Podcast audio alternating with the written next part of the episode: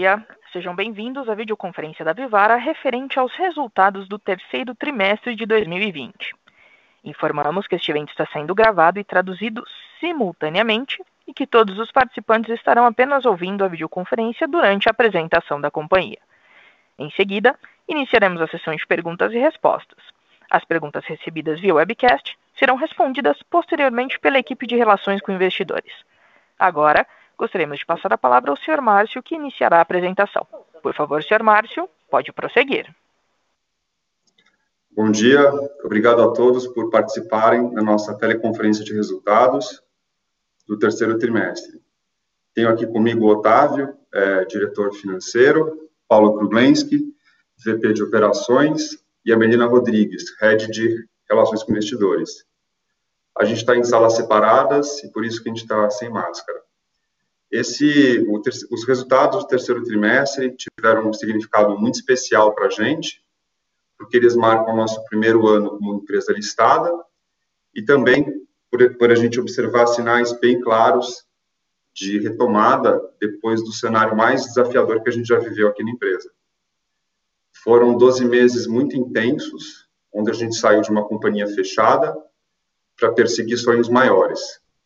A gente, desde então, veio buscando mais profissionalização, avanços em governança e caminhos é, de crescimento mais fortes e diferentes. Uh, tudo isso num ambiente novo, com mais visibilidade. Nós sempre fomos uma empresa muito discreta, então está sendo muito desafiador e muito interessante é, esse novo momento para a gente. Queria agradecer é, os nossos acionistas que estão ajudando a gente a construir esse novo ciclo. E essa pandemia tem sido um grande desafio para a gente. Uh, desde, desde que ela começou, a gente vem aprendendo diariamente. E eu acredito que o time tem feito tudo isso com muita resiliência, determinação e acreditando que a gente pode sempre se superar. Desde então, a gente tomou decisões duras, mas que foram necessárias para proteger a saúde dos nossos clientes, colaboradores e parceiros. Tudo isso sem perder de vista a saúde financeira do negócio. E agora, é, depois de passados sete meses, a gente vem observando mês após mês um crescimento das vendas e agora a gente atinge um, um crescimento muito similar ao que a gente tinha antes da pandemia. O time está muito engajado, e está sempre entregando mais que esperado. Mês após mês, a gente tem conseguido superar as metas que a gente se propôs lá em abril. Uh, o resultado que a gente entregou ontem mostra que a gente teve um crescimento de 7,2% em setembro versus 2019, com same-store sales positivo. O e-commerce continua crescendo de forma consistente, com três dígitos, mesmo com todas as lojas abertas. Um ponto super importante do nosso resultado foi a margem bruta, que cresceu 200 bips em relação ao ano passado. Isso foi uma grande conquista para a gente, porque mesmo num cenário de crescimento da matéria-prima, do ouro, da prata e do dólar, a gente, a gente atingiu esse resultado. Isso principalmente pelo fato da gente ser verticalizado, então a gente consegue controlar todas as etapas da produção e adapta o nosso produto para qualquer preço de matéria-prima e principalmente pela eficiência da nossa precificação e gestão de estoques. Outro fator super importante que merece destaque é o crescimento das joias de ouro, que mesmo nesse cenário desafiador, é, a gente foi a categoria que mais cresceu. Então, é de se admirar de ter conseguido atingir nesse trimestre uma margem EBITDA de 20,4% e uma margem líquida de 15%. Esse é um resultado para se comemorar eu estou muito orgulhoso do nosso time. Agora a gente entra na principal sazonalidade do ano, que é Black Friday Natal, onde uma grande parte do nossa, das nossas vendas e do nosso lucro líquido se concentram. A gente está muito bem posicionado no nosso e-commerce, a gente fez muitas melhorias nesse trimestre, aumento de estoques, é, uma melhor user experience, e a gente também investiu muito na, no aprimoramento da nossa omnicanalidade. A gente implantou joias em ação, onde nossas vendedoras conseguem vender pelos clientes online, e isso já corresponde a mais de 40% da nossa venda online já tem a participação das nossas vendedoras. Por isso que eu digo que a nossa omnicanalidade, ela sempre foi uma realidade e para nós foi muito natural implantar essas ferramentas nesses últimos meses. Categoria de produtos, a gente uh, novos lançamentos uh, que estão super interessantes agora nesse final de ano em todas as categorias e uma estratégia de marketing muito bem focada ao momento que o cliente está enfrentando com ainda é, uma, um isolamento social. Com isso, a gente está conseguindo, em, nesse, nesse último trimestre, um resultado de venda super interessante também. Em outubro, a gente fechou com 14,5% de crescimento em relação ao ano passado, e agora em novembro, a gente está com esse mesmo patamar de vendas. Semana passada, a gente teve a nossa convenção anual, que nós sempre fazemos presencialmente, agora ela foi digital.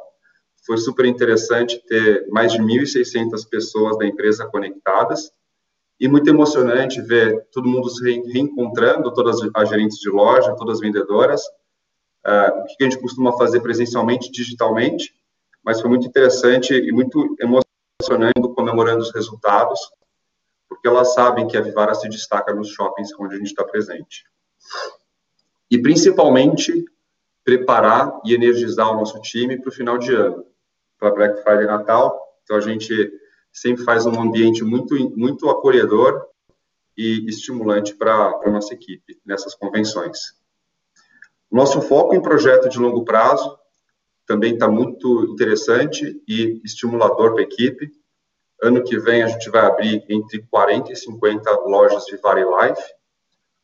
Um outro plano é aprimorar ainda mais a marca Life, uma melhor operação de lojas, bem focada e diferente da Vivara, uh, uma experiência totalmente uh, focada em Life, treinamentos específicos, onde a gente consegue treinar a equipe em cada detalhe do produto Life, e uma renovação estratégica de marketing e produto para a gente conseguir alavancar mais as vendas, uma, uma gama maior de produtos para a gente conseguir uh, crescer mais a marca Life.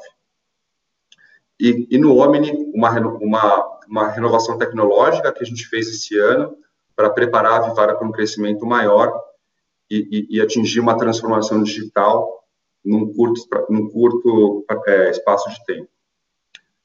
Tem sido um ano muito desafiador até aqui, mas a gente está muito feliz com os resultados obtidos, devido a todos esses, esses, esses desafios que a gente teve que enfrentar. A gente continua muito bem posicionado para as oportunidades de consolidação e preparado para reforçar a nossa liderança de mercado. Agora eu passo a palavra para o Otávio, que vai comentar os números do trimestre. Obrigado, Márcio. Bom dia a todos obrigado pela presença aqui. Eu vou passar pelos detalhes desse, desse resultado super positivo que a gente registrou. Como o Márcio disse, o time todo está muito orgulhoso do que a gente apresenta aqui hoje para vocês. Né, a gente, começando pelo slide 3 aqui, a companhia registrou receita bruta de 308,1 milhões, né, com estabilidade contra o ano passado, caindo apenas 0,2%, com destaque para o desempenho das lojas físicas, que registraram 234,3 milhões, é, caindo ainda 16,5% contra o mesmo período do ano passado, e o e-commerce, que ainda cresce, né, três dígitos, aceleradamente, quase triplicando de tamanho ainda, né, registrando 70,6 milhões no período, crescendo 182%, né, com share aqui no trimestre de 23 né, pontos percentuais da nossa receita ainda, se estabilizando né, num num patamar mais confortável aqui pós-pandemia, pós-reabertura das lojas, né, estamos com quase a totalidade das lojas abertas, apenas uma ainda resta fechada. Receita líquida no período teve crescimento de 1%, com 242,6 milhões no período, aqui com same-store sales né, de 3,9 negativo, considerando eh, o e-commerce. Esse crescimento, né, ele é pautado principalmente num, crescimento na vertente de preço, né, a gente vem repassando preços e a gente vai falar disso um pouco mais né, quando falarmos de rentabilidade dessa venda, né, e, e, a gente vem né, já desde meados do ano passado, do segundo semestre do ano passado, repassando gradualmente preço após o aumento é, deste início de ano, a gente continuou repassando preços gradualmente e protegendo a rentabilidade, né? Aqui, importante ainda destacar a evolução que a gente teve no mês a mês, né? A gente, assim como no segundo trimestre, a gente continua acelerando o crescimento de vendas no mês após mês, né? Então, com destaque para o mês de julho, que havíamos antecipado a vocês no, na divulgação do trimestre passado, né? Os menos 10,3% aqui ainda, com 214 lojas né, abertas, né? Para setembro, onde a gente apresenta já uma evolução mais forte, um crescimento de 7,2%, é, e o desempenho de outubro aqui que, que marcamos, que foi, né, marcou novamente mais um mês de aceleração, agora dois dígitos de crescimento, dois dígitos de same store na casa de 10%, né, o que deixa a gente bastante animado para a entrada nesse grande período de sazonalidade. Né. É, acho que ainda reforço o, o, desempenho da Vivara no contexto do mercado de joalheria, que nesse mesmo período teve queda reportada de 20%. Né. Então, a Vivara nos últimos trimestres todos né, veio ganhando é, share de mercado, né, desempenhando né, e crescendo mais do que o mercado de joalheria, e durante a pandemia sofremos menos que o setor como um todo. Né. Olhando aqui para o destaque de mix, né, acho que, assim como a tendência apresentada no trimestre anterior, a gente continua expandindo o share de joias na receita, principalmente pelo maior share de, de, de joias dentro do e-commerce, pelo pelo programa Joias em Ação, e a gente vai mostrar isso em detalhes. Então, joias ganha no período 5,2 pontos de share para 56,9, né, e tira share aí da receita tanto de relógios, contribuindo ainda mais para a rentabilidade, que está perdendo né, 2,2 pontos percentuais, e de life também, neste contexto de início de expansão, de substituição de quiosques por lojas, que ainda perde 2,7 pontos percentuais da receita. Passando para o slide 4, a gente mostra aqui o detalhe da receita, abertura da receita pelo canal né, off e depois no seguinte one, e aqui com, com destaque ao desempenho, a evolução do desempenho da, da, das lojas, que na medida em que as praças reabriram, e não só reabriram, mas começam a funcionar por mais tempo, né, elas recuperam share do faturamento, em setembro as lojas bateram 82,3% da, da receita, né, e agora contamos com 262 lojas reabertas, apenas uma no, no Terminal 3 de Guarulhos, que continua é, fechada nesse, nesse período. Né? É, e aqui com destaque também para a evolução da pressão da receita dessas lojas, mesmo com fluxo de clientes ainda bastante restrito em shoppings, com algumas regiões com período de funcionamento também ainda restrito, mas a gente chega num running rate aqui em setembro com apenas 3,2% né, de pênalti de receita contra esse mesmo período do ano passado, e a tendência ainda melhore, ainda, ainda melhor agora nesses, nesse último mês e nesse, e nesse início de novembro que vemos aqui. Tá? É, aqui a gente continua, né, o, o mix de venda ainda é né, bastante forte como tendência para joias, que ganha 5,6 pontos percentuais, né, e detrai receita aqui, assim como da companhia toda, visto no slide anterior, de relógios e life principalmente.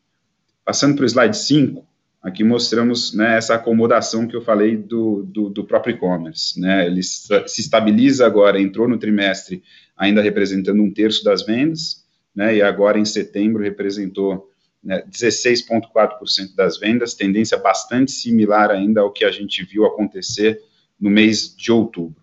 Aqui a gente tem diversas ações da administração da companhia como um todo, para a gente ganhar eficiência no, no e-commerce, além das que a gente já fala bastante, né, do programa do Joias em Ação, do suporte de tecnologia para embasar toda essa nova plataforma, mas a gente evoluiu na, na, né, na habilitação aqui de alternativas mais convenientes para os nossos clientes, a gente habilitou o Same Day Delivery com a Log aqui em São Paulo, né, isso é, contribuiu bastante para a redução do prazo médio de entrega e para né, esse ganho de conveniência, para esse ganho de satisfação que a gente está vendo no período. A gente trouxe também na, na direção de, de ter menos dependências né, dessas entregas nossas é, de correios e, e, na diversificação dos serviços né, que a gente presta nas diferentes regiões do país. A gente veio diversificando as transportadoras, os prestadores de serviço que nos atendem, trazendo, enfim, nome, nomes conhecidos, né, Transfolha, Jadlog, em diferentes regiões, eh, e, e, e apostando também é, neste ganho de eficiência e custo para nós nesse, nesse último trimestre. Foi uma evolução bastante interessante que vimos acontecer aqui ao longo desses últimos meses.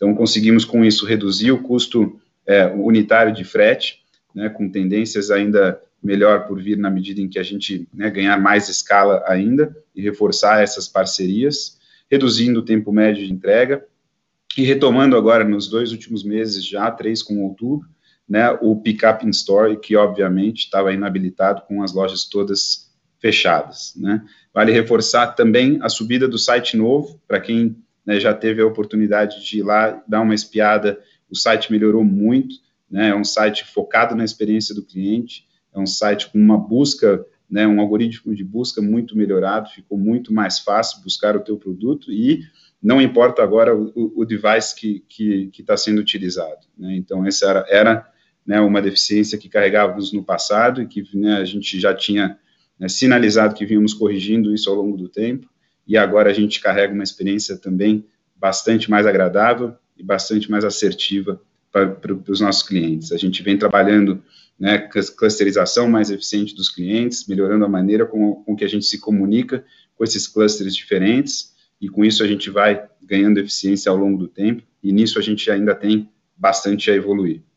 Né? Passando agora para o slide 6, é, aqui a gente mostra né, a razão desse, de, dessa, desse ganho de, de, de relevância de joias para nós, né, a categoria que vem puxando o crescimento da companhia nesse, nesse trimestre, ou a recuperação de vendas nesses últimos trimestres, que é a categoria de joia, e o porquê que ela acontece. Né? O e-commerce cresce quase três vezes, né? e cresce com quase 20 pontos adicionais de mix de joia em ouro, né? e isso faz com que, obviamente, a rentabilidade do, do, do canal aqui também melhore, me, melhore bastante, é, e acontece principalmente pelo destaque que o Márcio reforçou, né, o Joias em Ação, que começou o trimestre representando um pouco menos de 30% das vendas do online, né, e encerrou o trimestre em setembro representando quase 46% das vendas do online, né, com 70% de share de joias nessa venda assistida, nessa venda direta.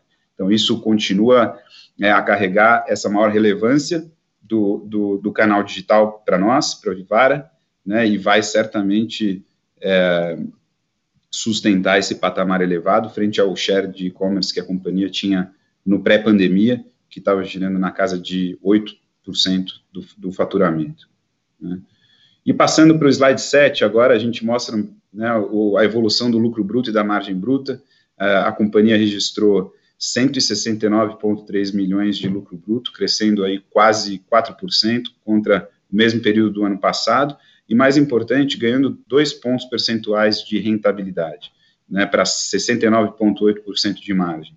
Aqui acho que é o reflexo puro de, da adequada né, política de precificação da companhia, desses repasses pontuais e dessa dinâmica de como a gente antecipa esse ganho que está implícito dos nossos, no, nos nossos estoques, né, e a gente vem protegendo rentabilidade né, e de forma eficiente aqui, com boas tendências, não só no trimestre, como a recuperação da tendência do acumulado do ano. Né. Já no segundo trimestre, a evolução foi bastante significativa, é, e agora a gente entrega de forma consistente aqui resultados robustos, não só de vendas, mas com boas tendências de rentabilização. Aqui a gente ainda ganha rentabilidade, né? Esse ganho de rentabilidade vem diretamente da eficiência no custo do produto unitário, desse bom trabalho não só da política de precificação, mas da gestão de mix de vendas, né? De mix de produtos nas subcategorias.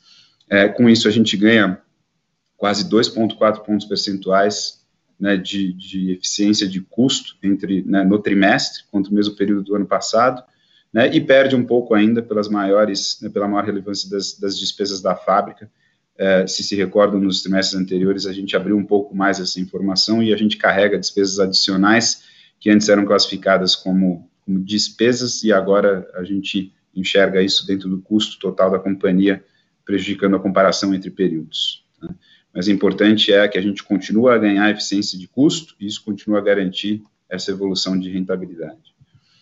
Agora, passando para detalhes das despesas, no slide número 8, aqui a gente mostra a tendência da evolução com as despesas com vendas, né, elas foram 79 é, milhões aqui no período, né, contra é, caindo aqui 0,4% contra o ano passado, então uma boa tendência, é, um reflexo principalmente né, da adesão à Lei 14020 de 2020, né, a antiga MP 936, é, com redução das jornadas de trabalho e aí ainda né, com, com esse benefício de, de, de aproveitamento que se estendeu aqui para nós na Vivara, né, até meados do quarto trimestre. Então, a gente vai continuar aqui a apresentar né, ganhos com esta frente, né, e, e obviamente, no, nos, no, no, início do período de 2021, a gente deve voltar a patamares é, normais de, de, de, despesas com o pessoal aqui, sem o benefício desse, de, de, dessa, da adesão à lei. Né? Obviamente, durante todo o período de pandemia e agora neste terceiro trimestre, a gente ainda é, se engajou em negociações é, fortes com os, com, com, os shopping centers, né, os lugares onde a gente é ocupa, e, e, a gente conseguiu ganhos ainda expressivos, né, maiores aí de 4 milhões de reais no período, nas negociações que tivemos durante esse terceiro trimestre e ainda aqui parcialmente compensados esses dois benefícios pela maior relevância do canal online. Né? A linha de fretes pesa um pouquinho mais, né? e, e, e a linha de marketing também tem maior relevância contra o mesmo período do, do ano passado. Olhando agora no slide número 9, as despesas gerais e administrativas, a gente né, registrou a companhia registrou 24,7 milhões de reais no período, crescendo 17% contra o ano passado, representando 10,2% da receita líquida, e aqui a gente perde 1,4 pontos percentuais de rentabilidade no, no, período. E aqui a gente carrega, assim como nos trimestres anteriores, ainda a tendência de ter uma estrutura administrativa mais recheada, o reforço de governança também, as estruturas de conselhos e comitês que trouxemos, além de né, novas diretorias e, e, reforço de times estratégicos. Né, e aqui também uma linha é, que ofende um pouco mais a tendência, a gente também tem investido bastante né, nessa, nesses a, projetos de, de, de omnicanalidade e aceleração do digital, né, e isso versus a tendência do ano passado tem descasado um, um pouco mais. O, passando para o slide número 10, é, aqui a gente mostra a tendência de é, EBITDA ajustado ainda aqui no, no período, né, principalmente para os efeitos de 2019, tá, não tem ajustes aqui é, né, do, do, em, em, 2020, apenas os do IFRS 16 para efeito de comparabilidade, né, é, e no 19 por causa dos créditos de, de ICMS na base do PiscoFins, que foram bastante relevantes né, e afetando a rentabilidade operacional da companhia. Então, aqui, excluindo esses efeitos a companhia registrou 49,6 milhões é, de, de, de EBITDA no período, com queda de 7,4% contra o mesmo período do ano passado, e 20,4% de margem, com, caindo aí quase dois pontos percentuais contra o mesmo trimestre do ano passado, né, já voltando a quase patamares similares de rentabilidade do pré-pandemia, com trajetória de aceleração, né, e agora a gente começa a, a, discutir esse assunto, como o Márcio já antecipou, falamos aqui de 40, 50 novas lojas ao longo do ano que vem, é, a oportunidade continua bastante clara para a gente, né, e é, o que está para ser redesenhado aqui é, é, é, a, é, a, velocidade e o temporal dessa, dessa aceleração. Né.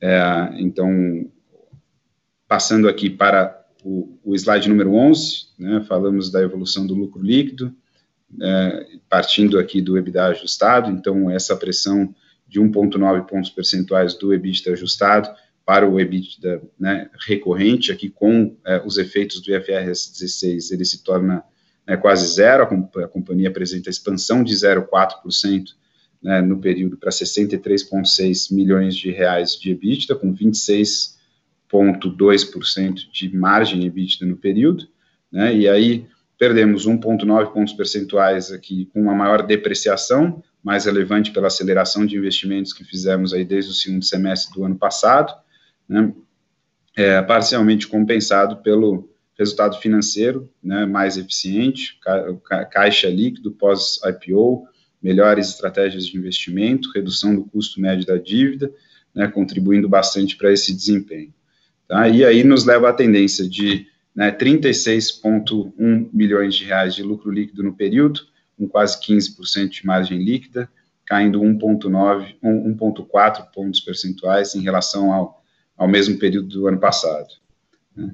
No slide 12, mostramos aqui a evolução dos investimentos da companhia. Investimos agora 11,4 milhões no terceiro trimestre de 2020, né, caindo 22% contra o mesmo período do ano passado, representando 4,7% da receita líquida do período. E aqui, principalmente, né, nos, nas poucas lojas que a gente já né, vinha trabalhando, é, nas reformas também, é, pontuais aqui do período, mas principalmente em sistemas, seja né, investimentos aqui nessa transformação digital, né, que o Márcio bem colocou, é, e também na compra de alguns equipamentos que, que antes eram alugados. Né. É, na página 13, mostramos a evolução do endividamento da companhia, aqui temos né, 10 milhões quase adicionais de dívida bruta né, no período, e encerramos o mês de setembro com 330 milhões de reais aqui, e aqui a mensagem, a gente começa a fazer né, o movimento de alongamento de, do endividamento da companhia, que antes estava né, quase que 100% no curto prazo, vencendo ali no início do primeiro trimestre do ano que vem. Então, aqui no mês de setembro fizemos esse primeiro movimento, no mês de outubro fizemos mais um segundo movimento nos vencimentos originais dos contratos anteriores, e hoje possuímos quase 110, um pouco mais de 110 milhões de reais de dívida já no longo prazo, né, um pouco mais de um terço do endividamento total. Esse aumento de dívida, é, ele é devido, aumento pequeno, né, mas ele é devido principalmente para que a, a, companhia possa aproveitar a oportunidade do, da isenção de OF, que ainda perdura até o final de dezembro, se nada mudar, né, e, e, que é válido também nas rolagens, né, que será válido também nas rolagens futuras desses mesmos contratos. Então, esse benefício é importante e a gente optou aqui por expandir um pouco a dívida nesse curto prazo para aumentar esse benefício e ajustaremos o tamanho do endividamento da companhia no início do, do primeiro trimestre do ano que vem, quando, quando a gente tem né, o vencimento da maior parte do nosso endividamento. Fechamos o período com 612,2 é, milhões de reais de, de caixa, então continuamos a gerar recursos aqui de forma relevante né, um dos maiores destaques de períodos anteriores, mesmo durante né, a pandemia, a gente continuou gerando caixa operacional de maneira, de maneira forte. Aqui a gente já começa a consumir recursos em capital de giro, mas ainda assim a alavancagem em cima dos resultados permitiu com que a gente continuasse gerando caixa líquido. Né? Então, caixa líquido do período ao final de setembro né, foi 282,2 milhões de reais. A companhia continua obviamente super desalavancada, com um balanço muito forte, né? E, e, entramos assim super preparados para aproveitar oportunidades não só no quarto trimestre, mas, mas durante o ano que vem também. No slide 14, eh, damos destaque aqui à geração operacional de caixa, né? Foram 32,3 milhões no período, ou 20,9 milhões pós o pagamento dos 11 milhões de, de investimentos que fizemos aqui no período. E aqui, como já falei, a gente enxerga né, os detalhes de, da aceleração da venda, já consumindo quase 14 milhões aqui na movimentação do contas a receber, a recomposição dos estoques para preparar já o, o, início da preparação que fazemos aqui para o Black Friday e Natal, né, e, e, aqui o, o, a retomada ainda tardia em setembro das atividades comerciais de, de, de compras nossas, né, é, resultando no pagamento né, dos vencimentos expressivos aqui da linha de fornecedores. Né? E no período acumulado do ano foram 176 milhões de geração é, de caixa operacional ou 138,5 milhões após o pagamento dos quase 40 milhões de investimentos que fizemos até o momento. Né? É, era isso que, que tínhamos para apresentar né, no, no, nos resultados de hoje. Esperamos muito que vocês tenham que vocês tenham gostado. A gente reforçando aqui, estamos muito contentes, muito animados. Quando a gente olha aqui nas reuniões internas, né, a apresentação dos resultados mensais, a evolução dos resultados mensais, via de regras, vários desses gráficos apresentam um grande, é, uma grande recuperação aqui em formato né, V de Vivara, e, e, e essa mensagem tem sido muito forte, foi muito forte na convenção de vendas, né, muito emocionante para todo mundo. o time todo, né, dessas vendedoras também está extremamente energizado para a gente entrar super preparado aqui para entregar esses resultados, né, com, com, com evolução significativa, tanto nessa Black Friday como no Natal. Obrigado a todos e agora a gente abre para perguntas e respostas. Iniciaremos agora a sessão de perguntas e respostas apenas para investidores e analistas. Caso haja alguma pergunta, por favor, digitem asterisco 1. Se a sua pergunta for respondida, você pode sair da fila digitando asterisco 2. As perguntas serão atendidas na ordem em que são re recebidas. Solicitamos a gentileza de tirarem o fone do gancho ao efetuarem a pergunta. Dessa forma, uma ótima qualidade de som será oferecida. Por favor, aguardem enquanto coletamos as perguntas. Nossa primeira pergunta vem do senhor Gabriel Simões, Itaú BBA. Pessoal, bom dia. Obrigado por pegar minha pergunta. É, eu tenho duas, na verdade, aqui. Então, a primeira é, é com relação ao crescimento do mercado. Né? Então, o Otávio comentou aqui que o mercado caiu uns 20% agora nesse período, então o crescimento de vocês parece ter vindo de, de ganho de share, mas aí queria entender pensando para frente, tá? Então, com essa volta das lojas que a gente tem visto, esse crescimento agora de, de 14,5% de vendas de vocês, é, que vocês reportaram agora para outubro, parece bastante impressionante aqui já na nossa visão. Né? Então a gente queria entender como é que o mercado está crescendo agora nesse quarto trimestre e nesse movimento aqui de, desse trimestre seguinte, é, quanto desse crescimento que vocês estão tendo vem de mercado, quanto é ganho de market share, já se a, se a dinâmica mudou um pouco do terceiro trimestre, pensando no mercado com, com a volta de loja física. E a segunda pergunta é com relação ao M&A, tá? Então, é, com a crise aqui, a gente já esperava ver os players menores sofrendo mais, então queria entender como é que vocês estão vendo aí o setor em termos de consolidação. Então, se vocês veem um cenário para o setor aquecido em, em termos de M&A, e se vocês pensam aí para a companhia potencialmente em fazer algo nesse sentido também, não só fazer o crescimento de, de maneira orgânica. Obrigado. Obrigado, obrigado Gabriel pela, pela pergunta é, ou pelas perguntas, começando pela sua, pela sua primeira pergunta aqui, a gente realmente traz dados né, históricos de, de, de, base confiável, aqui a gente usa o relatório da Cielo para nos balizar nesse, né, né, nesse ganho de share histórico que, que, que eu mencionei. É, infelizmente, a gente não enxerga dados aí desse, desse quarto trimestre, ele tem um lag de publicação e a gente não traz ainda né, as informações referentes a outubro, por exemplo, né, mas eu acho que é, pela tendência histórica e pela performance da companhia, é, a, pela tendência histórica do setor né, e, e, pela performance da companhia nesses últimos tempos, eu acredito que esse, né, que esse ganho de market share ele, ele perdura ainda, né, e ele deve perdurar para frente. Eu acho que essa dinâmica né, da nossa escala e do nosso benefício pela escala que temos aqui em carregar estoques né, abundantes, poder repassar esse preço de forma mais gradual do que a maior parte do mercado, isso ainda nos garante né, um, um, uma vantagem estratégica, né, e principalmente nesse, nesse momento em que os preços ainda sobem muito. Né, acho que ouro, últimos 12 meses, em torno de 70%, né, a prata chegou a subir 120, agora está ali um pouco na casa, né, mas está o dobro do, do que estava né, há, há, um ano atrás né, e isso, obviamente, tra traz um benefício para os players um pouco maiores, é, como nós e outros, mas para o desempenho nesse período. É, quanto a, a M&A, eu acho que, assim, a gente sempre de, de ouvidos abertos a né, excelentes oportunidades, aqui a gente reforça a mensagem de que né, o foco nosso no curto prazo está na reaceleração da expansão física da, da, da, companhia, na expansão orgânica da companhia, pela abertura de lojas Vivara e pela abertura de lojas Life, para que a gente ganhe massa, principalmente nesse segundo nome, é, ganhe analytics para poder né, direcionar melhor esse, esse crescimento e vá ocupando mais espaço com retornos super atraentes. Né? A gente é, enxerga um, um certo agito nesse, nessa realidade de, de inorgânica, né, no setor de varejo como um todo, né, é, e no nosso também, né, mas eu acho que a gente né, está centrado aqui em entregar a nossa lição de casa, que, que, que já é bastante grande, é, mas sempre atentos aí a oportunidades que, que, que, possam vir, tá? Não tem nada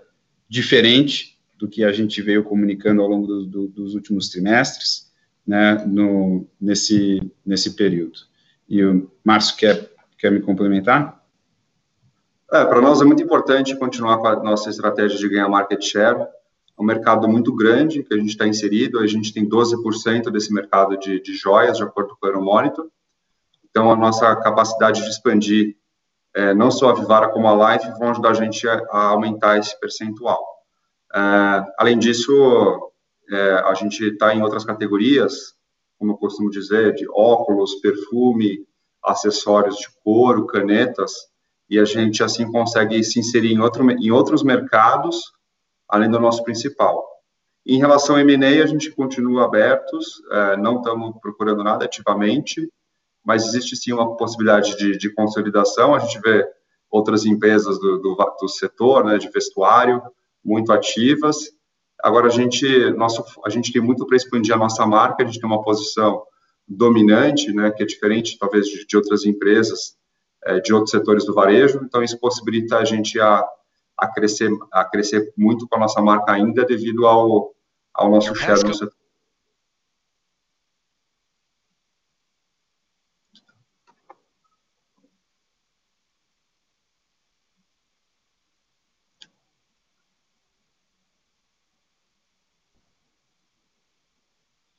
Com licença, senhores palestrantes, podem prosseguir. Acho que a gente pode passar para a próxima pergunta. Podemos. Gabriel, Obrigado, esperamos ter respondido.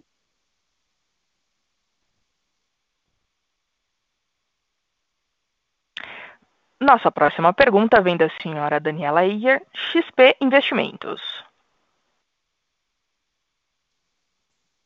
Bom dia, é, pessoal. Obrigada pela pergunta e parabéns pelo resultado. É, eu tenho algumas perguntas. A primeira é um pouco retomando essa questão da, da evolução da margem bruta, né? Realmente é surpreendente o trabalho que vocês estão fazendo para proteger, inclusive até expandir, dado o, o aumento recente das matérias-primas. Queria entender como vocês veem essa evolução é, para frente e aí também isso combinada a, a margem EBITDA, uma vez que vocês têm visto né, as vendas se recuperando, se a gente pode começar a imaginar que, é, eventualmente, no quarto trimestre ou, ou no, no, ano que vem, é, como vocês estão pensando na tendência de, de margem EBITDA.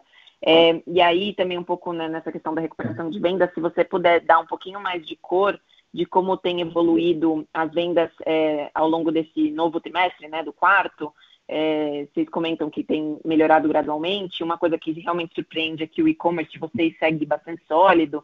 Acho que a iniciativa das, das joias em ação foi muito acertada, é, tanto para trazer fluxo quanto para ajudar em mix.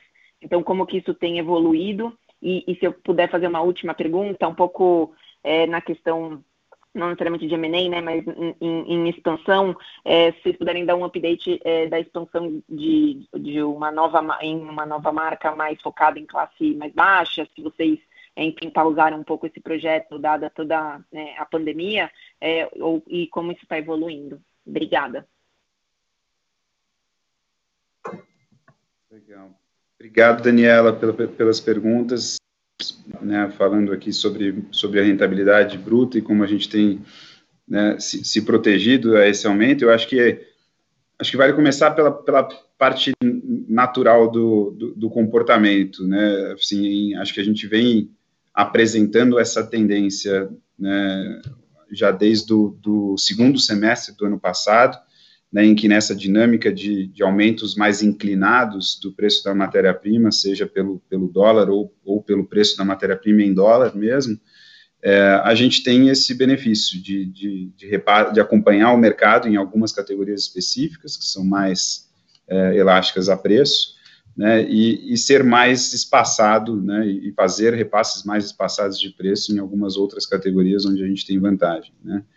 É, existe a dinâmica do, do, de, de, lançamentos, né, que, que a gente vem destacando, que contribuem para essa rentabilidade. Os novos lançamentos, eles vêm precificados a um markup fixo no preço de reposição do metal, e na medida em que a gente refresca o nosso, o nosso portfólio, a gente também ganha rentabilidade nessa, né, né nessa inserção de, de novos produtos. E aí, né, eu, eu enxergo esta evolução, essa realização no curto prazo desse ganho que está no nosso estoque, pelo custo médio ainda reduzido, né, a gente ficou sem comprar durante né, praticamente o período da pandemia, o período em que a fábrica esteve fechada, né, a gente fechou a fábrica ali no, no finalzinho de março, né, e retomamos a operação mais para o final do segundo, né, do, do, segundo trimestre, é, e, e, com isso a gente preservou um custo médio ainda bastante inferior, dado né, a inclinação dessa, dessa, dessa precificação do, do ouro.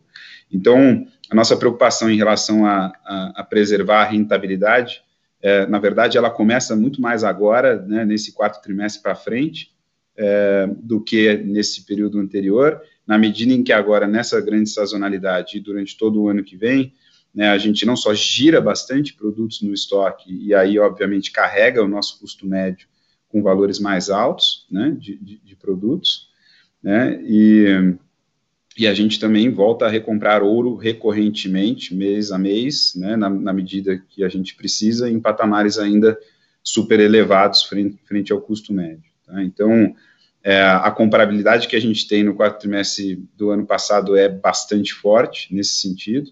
A gente tem um desafio de preservação de rentabilidade já nesse evento de grande, de grande sazonalidade, mas vale destacar né, essa, a, o volume dessa antecipação. Então, a gente ganha margem agora, com margem aqui na casa de 70%, com margem em setembro, por exemplo, girando né, em quase 73%. Né, então, a gente realiza um pouco mais agora para absorver parte desse impacto né, nos, no, nos, períodos subsequentes. É, como expectativa, eu acho que né, a gente deve encerrar o, o, ano aí com uma margem ao redor dos, dos 68%, né, por cento, é, com ainda né, uma estabilidade boa, né, um, pouca, pouca volatilidade histórica desse, desse número ao longo dos anos, né, mesmo em anos como esses.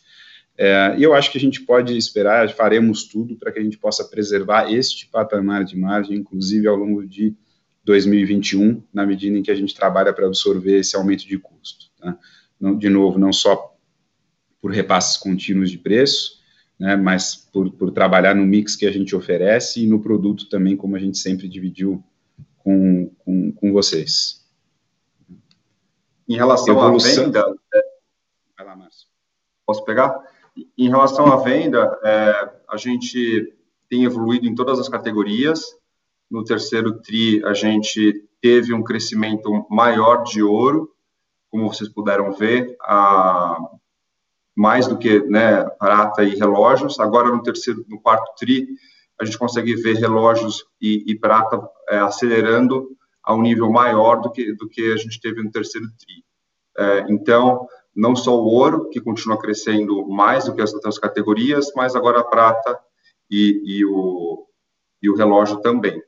É, então, o que a gente vê agora nesse, nesse, nesse quarto tri é uma aceleração maior de tudo. Né? Então, como no, no terceiro TRI a gente fechou com vendas praticamente iguais a 19, agora a gente está com um crescimento de 14,5%. Então, esse crescimento vem bem distribuído. Uh, o e-commerce é, continua crescendo três dígitos, então ele realmente acelerou mais no, no, segundo trimestre, e agora no terceiro e no quarto ele está tá estável aí na faixa de, de 150% de crescimento, e a gente não vê daqui para frente, é, nos próximos meses, uma alteração nessa proporção entre e-commerce e loja. É, a gente acredita que vai ficar muito próximo desse patamar. O que a gente vê que, que me deixa bem animado é essa aceleração maior que a gente está vendo no Life. É, foi uma categoria que cresceu menos do que o ouro, e como a gente está com muitas ações específicas para Life, é, agora que a gente está conseguindo entrar mais no detalhe da, da operação, para garantir que ela está bem focada no cliente Life, que é diferente do cliente Vivara. Os treinamentos de Life, então, a gente tem um, um book de treinamentos muito mais detalhado do que a gente tinha antes.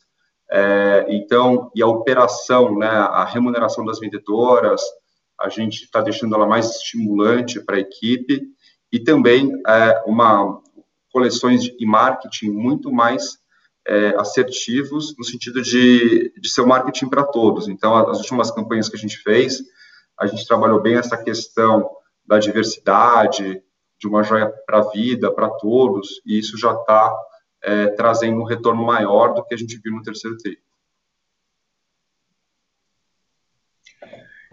Em relação à expansão, é... a gente vê uma oportunidade grande de retomar a velocidade que a gente vinha executando a expansão no pré-pandemia. É, o Márcio comentou da gente abrir 40 ou 50 lojas, de 40 a 50 lojas o ano que vem, tanto é, das marcas Vivara e Life. É, Vivara, a gente acredita em entrar em praças que hoje a gente ainda não está presente. O mercado é, aceita muito bem a, a marca e, e grandes oportunidades estão aparecendo com vacância em shopping e nesse momento de retomada. A Life, essa retomada que o Márcio comentou e tanto a revisão que a gente está fazendo de mix, de conceito, é, fomenta a gente voltar a ter uma aceleração muito grande com a abertura de lojas. É, e em relação à marca Sena, hoje a gente tem 12% de share. É, esse mercado, se ele existe, é, é um mercado que está aí e a gente está estudando todas as oportunidades. Que nem vocês perguntaram se está aberto a M&A é, ou a gente também vem estudando é, tanto o mercado para cima quanto para baixo. É, são oportunidades, o objetivo é a gente consolidar o mercado e crescer organicamente ou com outras marcas, mas a possibilidade do mercado de consolidação é grande em virtude do share que a gente tem, a gente vê muita possibilidade ainda. Está super claro. Obrigada e parabéns de novo pelo resultado. Obrigado, Daniel. Nossa próxima pergunta vem do senhor Eric Wang, Eleven Financial. É, bom dia, pessoal. Obrigado por pegar nossas perguntas e parabéns pelo resultado. É, na verdade, do nosso lado, a gente queria entender um pouquinho mais se vocês poderiam dar um pouco mais de visibilidade com relação a essas aberturas de lojas do ano que vem, né? É, se você já tem uma ideia de mais ou menos quantos por cento seriam Life, quantos por cento seriam Vivara, e também com relação aí aos contratos, né? Como está o andamento em termos de de contratos para essas aberturas, se você já tem alguma parte de contratos fechados, como que está o andamento dessa prospecção aí, por favor? A parte de expansão, a gente pensa em abrir de forma mais perene e escalonada no ano que vem, né? Não concentrando em semestres, tá? É, até pela nossa capacidade de execução, é, não trabalhar com picos e vales, tá? É, a gente está muito próximo do, dos shoppings e, e analisando as aberturas. É, entre Life e Vivara, é, depende muito das oportunidades que estão aparecendo, é, mas pode girar em torno de 50% cada uma, é, depende muito de pontos, e Life a gente vem entrando em shoppings já maduros, em marca, em, em, em estabelecimentos é, com uma vacância menor, talvez nesse momento tenha aparecendo uma vacância maior, então é muito de negociação. Mas a gente acredita que dá para fazer um trabalho legal nas duas marcas. o nosso. Porque para a gente expandir na Vivara, é, é, é, mais fácil, digamos assim, do que para a Life, porque a Vivara, como a gente já está nos shoppings, é, nos maiores shoppings, é, é mais fácil da gente achar pontos bons, esquinas boas e corredores bons quando a gente vai abrir uma loja da Vivara. Quando a gente quer abrir uma loja Life, é, a gente a gente é mais exigente porque é, a gente está entrando nos melhores shoppings do país. Então, a gente não vai entrar em qualquer ponto que nos ofereça nos melhores shoppings. Então, a gente poderia entrar em mais shoppings Life se a gente quisesse, mas a gente prefere esperar aparecer o ponto ideal. Então, uh, como o Paulo falou, uh, a nossa intenção é abrir metade Life, metade Vivara, mas uh, a gente não achando pontos, os pontos ideais para Life, eh, a gente não vai abrir eh, essa mesma proporção para Life. Mas a chance de a gente conseguir atingir esse 50% de Life é muito grande, porque a gente está trabalhando com uma gama de mais de, de 40 shoppings para live, então é muito provável que a gente consiga ao menos 25 lives por é, ano, é, pelo menos entre 20 e 25 lives ano que vem. Tá ótimo, pessoal, super claro, obrigado. Nossa próxima pergunta vem da senhora Olivia Petranilho, JP Morgan. Oi, pessoal, bom dia, obrigada por pegar minha pergunta. É, eu tenho três perguntas, na verdade. A primeira é, ainda quanto ao plano de expansão, né, acho que a gente está vendo um crescimento ainda bastante acelerado do e-commerce, então queria entender se olhando lá no longo prazo, vocês, é, essa presença maior do e-commerce muda um pouco a cabeça de vocês do que, que deveria ser o footprint ideal da empresa, né? A minha segunda pergunta é um pouco olhando para o crescimento, se vocês pudessem falar sobre a performance tanto de preço quanto volume, né? Então, acho que a gente viu um crescimento grande de, é, do lado de joias, de médio mais alto, então queria entender como é que foi a performance de volume na TRI. E a terceira pergunta, acho que essa foi uma discussão grande no IPO, e agora que a gente já passou aí um tempo, acho que vocês têm um pouco mais de dado para nos ajudar, mas como é que vocês estão vendo canibalização das lojas standalone da Life é, versus a loja da Vivara, né, versus o, o portfólio de Life na loja da Vivara no mesmo shopping? Obrigada. Tá. Eu vou buscar é, responder a sua primeira e a terceira perguntas é, junto, e aí a, a segunda eu, eu, deixo com o, o Otávio. É, a, em relação ao crescimento do e-commerce, a gente acredita que agora que ele está nessa faixa de 16%, a gente, ele chegou a bater 100%, foi caindo, agora está tá com 16%, a gente acredita que ele vai estabilizar em algo entre 20% e 25% é, no médio prazo. É, claro que isso é uma estimativa nossa, a gente nunca ia imaginar que, que a gente ia estar com 16% esse ano, né? Então, cresceu muito mais do que a gente esperava. É, mas agora ele também, ele, a, participação dele caiu mais rápido do que a gente esperava. É impressionante como as lojas já conseguiram atingir esse 85%, mesmo com isolamento social. Então, a gente vê que, as, que o ser humano ele, é, ele, ele gosta de interagir. Os shoppings abriram, eles voltaram para os shoppings. É impressionante ver como a o como agora que os shoppings estão operando 12 horas, o fato de de 8 para 12 horas já aumentou demais as vendas de São Paulo.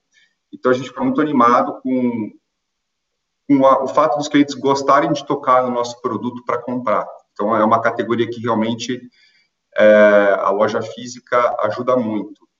E, e eu estou muito animado de ver essa questão da omnicanalidade. Então, é, hoje 40% das vendas, né, agora 45% das vendas do, do site já tem um código de vendedora. Então, é, me anima muito ver que a gente pode abrir lojas da Vivara é, em cidades menores e que a gente precisa vender muito pouco para ela se pagar. Né? Se eu vender um milhão e meio, dois milhões nessas lojas, elas se pagam. É, e a gente acredita que o fato de, de a gente estar com essa omnicanalidade muito azeitada vai ajudar a gente a tornar essa loja mais rentável, porque as vendedoras vão poder vender ou no site ou na, é, ou na loja. Então, uh, essa, a gente vê muito mais como uma agregação de valor entre os canais. Uh, o fato da gente estar, tá, é, da gente precisar vender muito pouco, não assusta em nada a gente para crescer mais.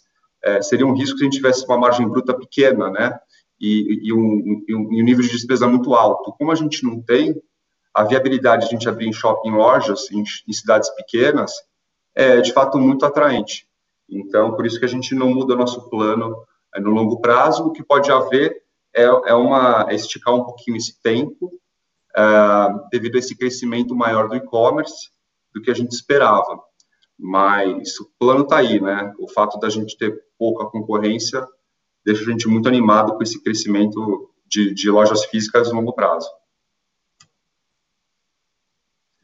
O Otávio, se pudesse pegar agora a, a segunda pergunta, ou não sei se a Olivia queria repetir. Não, eu, eu, eu pego aqui, é, Márcio, ela, ela, a segunda pergunta era com referência à né, tendência de volume que a gente viu nesse, nesse trimestre, com os repasses de preço que, que, que fizemos.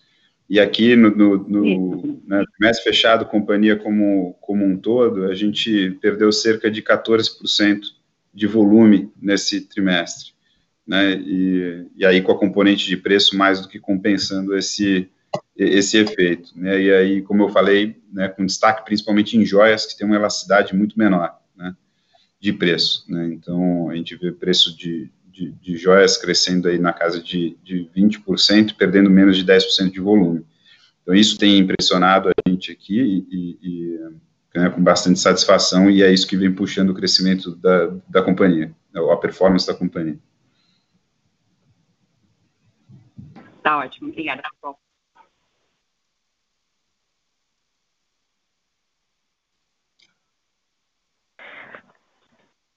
Não havendo mais perguntas, gostaria de passar a palavra para o senhor Márcio para as considerações finais. Por favor, senhor Márcio, pode prosseguir. Obrigado pela presença de todos. É, tem sido um ano muito interessante para a gente. Temos aprendido muito e evoluído como empresa. Então, queria agradecer a todos vocês e bom dia, bom final de semana. A videoconferência de resultados da Vivara está encerrada. Agradecemos a participação de todos e tenham um bom dia.